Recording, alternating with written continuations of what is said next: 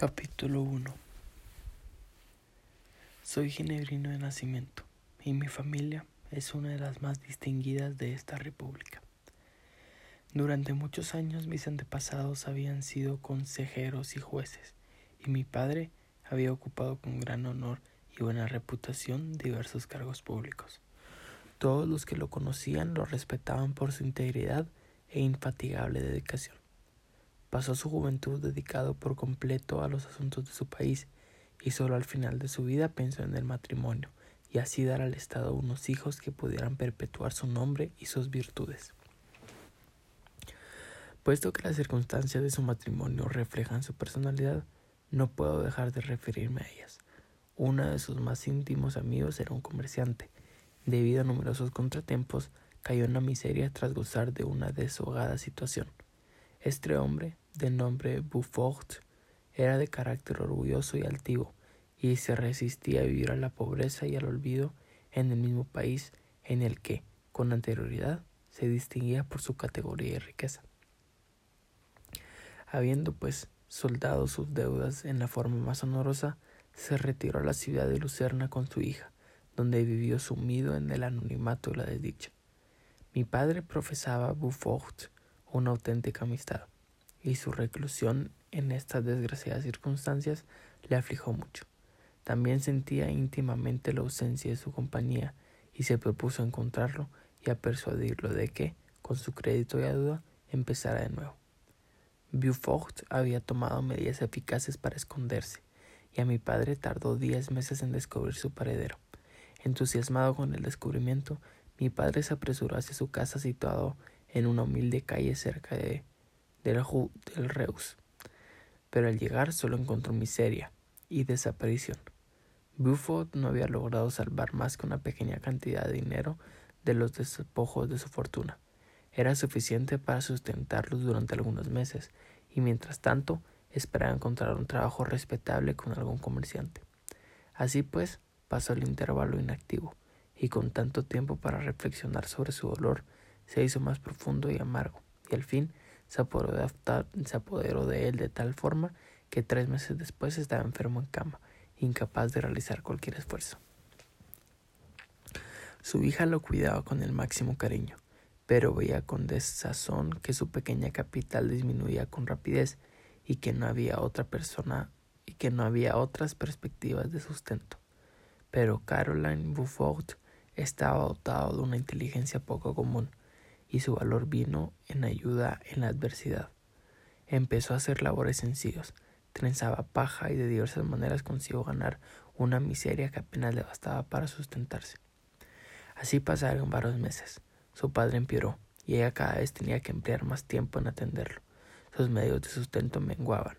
A los diez meses murió su padre, dejándola huérfana e indigente. Este golpe final fue demasiado para ella.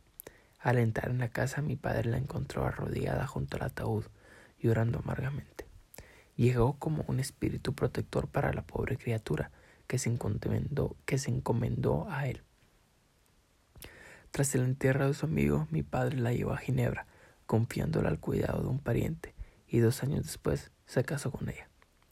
Cuando mi padre se convirtió en esposo y padre, las obligaciones de su nueva situación le ocupaban tanto tiempo que dejó varios de sus trabajos públicos y se dedicó por entero a la educación de sus hijos. Yo era el mayor y el destinado a heredar todos sus derechos y obligaciones. Nadie puede haber tenido padres más tiernos que yo. Mi salud y desarrollo eran su constante ocupación, ya que yo fui hijo único durante varios años. Pero antes de proseguir mi narración, debo contar un incidente que tuvo lugar cuando yo tenía cuatro años. Mi padre tenía una hermana a quien amaba tiernamente, y aunque se había casado muy joven con un caballero italiano, poco después de su boda había acompañado a su marido a su país natal, y durante años mi padre tuvo muy poca relación con ella. Murió alrededor de la época de la que hablo, y pocos meses después mi padre recibió una, una carta de su cuñado, el príncipe italiano, príncipe, no era príncipe, un joven caballero italiano, y haciéndole saber que tenía la intención de casarse con una dama italiana, pidiéndole que se hiciera cargo de la pequeña Elizabeth, la única hija de su difunta hermana. Es mi deseo, dijo, que la consideres como hija tuya y que de tal forma lo eduques. Es la heredera de la fortuna de su madre y te enviaré los documentos que así lo demuestran. Reflexionó así esa propuesta y decide si prefieres educar a tu sobrina tú mismo o que lo haga una madrastra. Mi padre no dudó un instante y de inmediato se puso en camino hacia Italia con el fin de acompañar a la pequeña Elizabeth hasta su futuro hogar. A menudo he oído hablar a mi madre decir que era la criatura más preciosa que jamás había visto, e incluso ya entonces mostraba, sin embargo, tomas de un carácter dulce y afectuoso.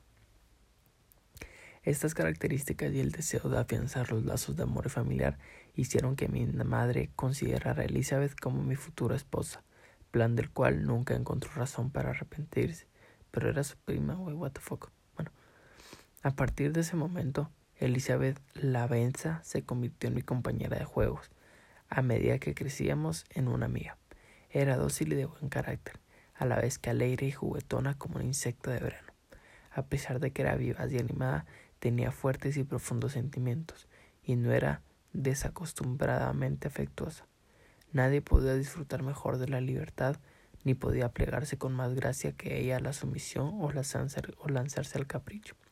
Su imaginación era exuberante, pero tenía una gran capacidad para aplicarla. Su persona era el reflejo de su mente. Sus ojos de color avellana, aunque vivos como los de un pájaro, poseían una atractiva dulzura.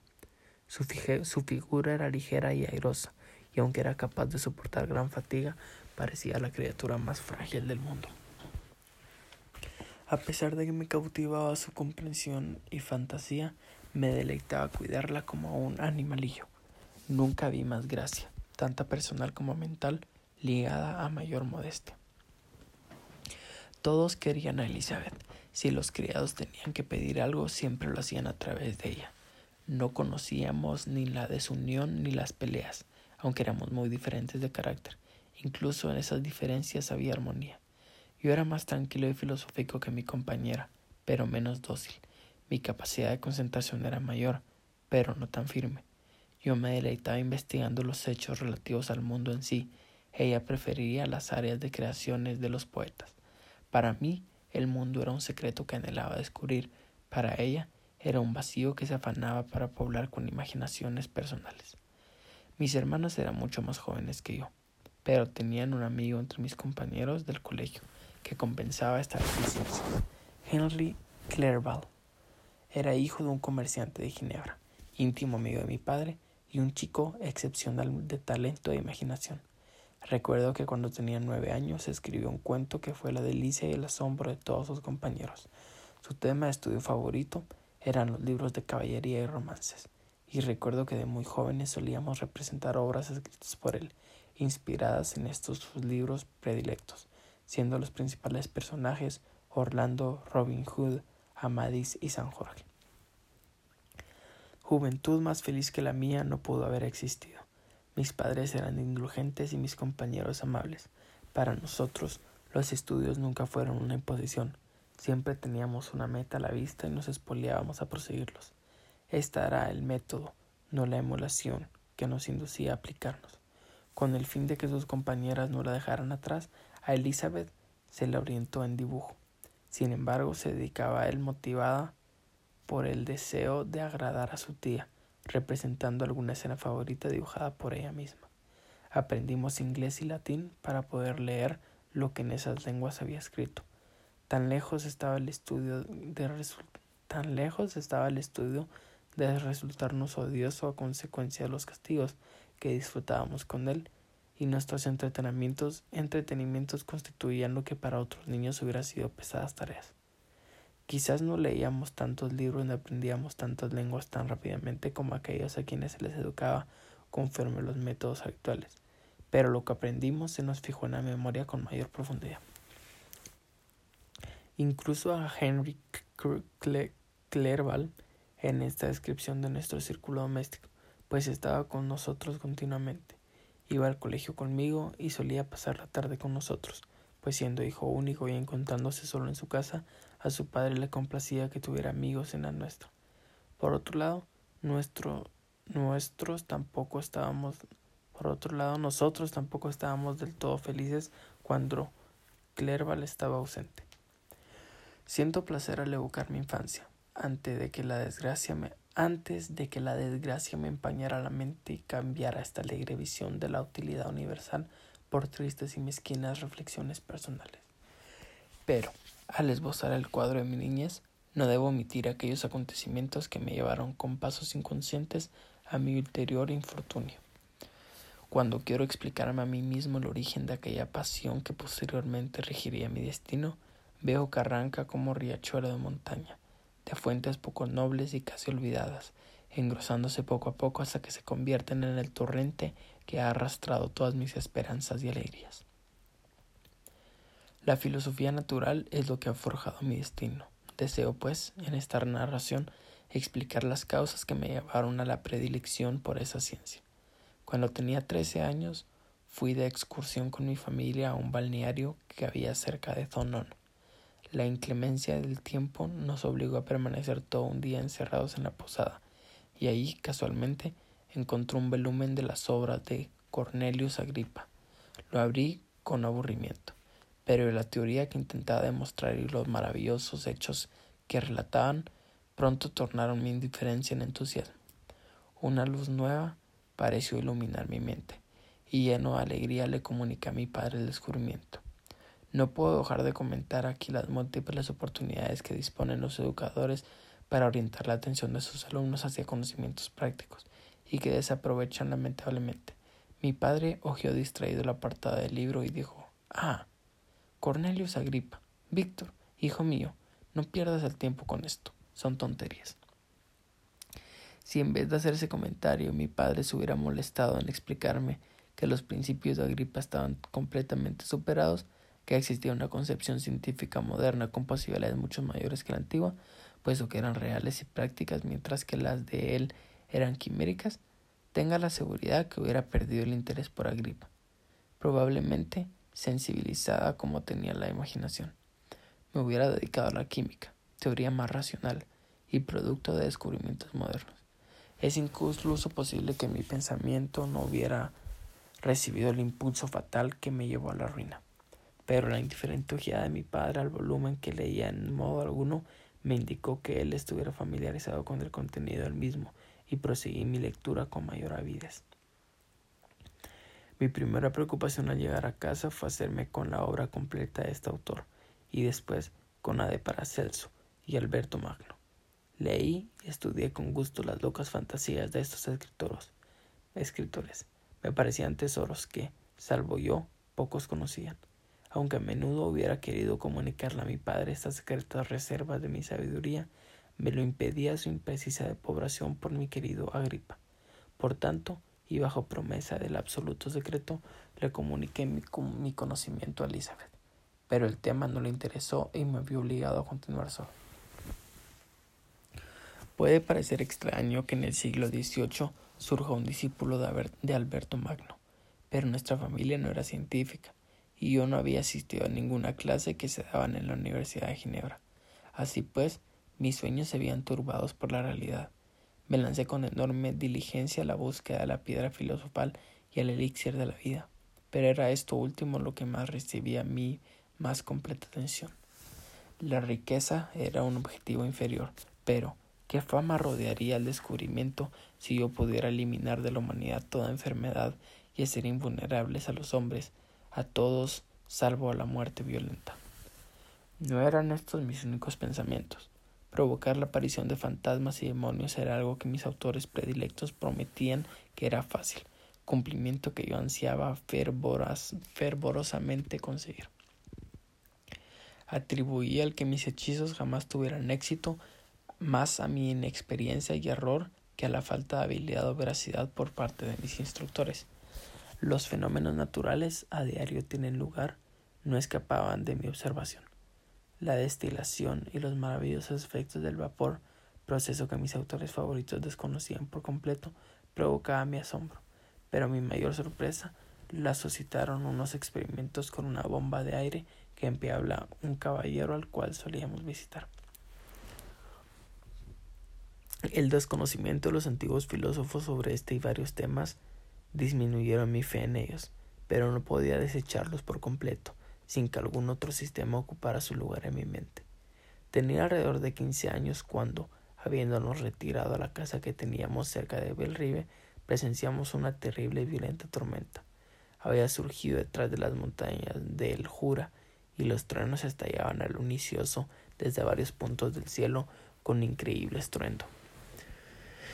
Mientras duró la tormenta, observé el proceso con curiosidad y deleite. De pronto, desde el dintel de la puerta, vi emanar un haz de fuego de un precioso y viejo roble que se alzaba a unos quince metros de la casa.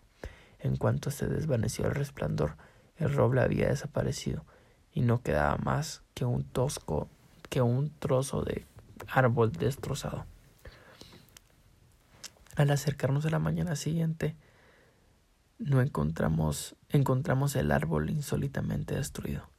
No estaba astillado por la sacudida. Se encontraba reducido por completos a pequeñas virutas de madera. Nunca había visto nada tan deshecho. La catástrofe de este árbol avivó mi curiosidad y con enorme interés le pregunté a mi padre acerca del origen y naturaleza de los truenos y relámpagos. Es la electricidad, me contestó, a la vez que me describía los diversos efectos de esa energía. Construyó una pequeña máquina eléctrica y realizó algunos experimentos. También hizo un cometa con un cable y cuerda que arrancaba de las nubes ese fluido. Este último acabó de, acabó de destruir a Cornelius Agripa, Alejandro Magno y Paracelso, que durante tanto tiempo habían reinado como dueños de mi imaginación.